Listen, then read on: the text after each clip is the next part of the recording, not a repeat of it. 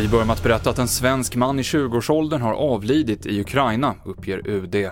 Hans anhöriga är underrättade. Enligt uppgifter så ska det handla om en volontär som dött vid fronten i Donetsk-regionen i en krock. I somras så dödades en svensk man i strider i Ukraina. Transportarbetarförbundet hade inte rätt att utesluta en politiskt aktiv sverigedemokrat, slår Svea hovrätt fast.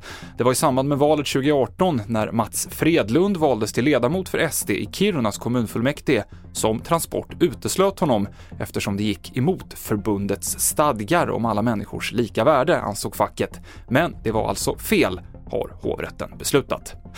Och världsartisten Céline Dion har drabbats av en ovanlig och obotlig neurologisk sjukdom, berättar hon själv i ett klipp på Instagram, där hon säger att hon på senare tid har drabbats av muskelspasmer orsakade av sjukdomen Stiff Person Syndrome, som påverkar det centrala nervsystemet.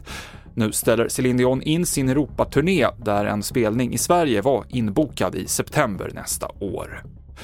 Vi avslutar TV4-nyheterna med Mikael Klintevall i studion.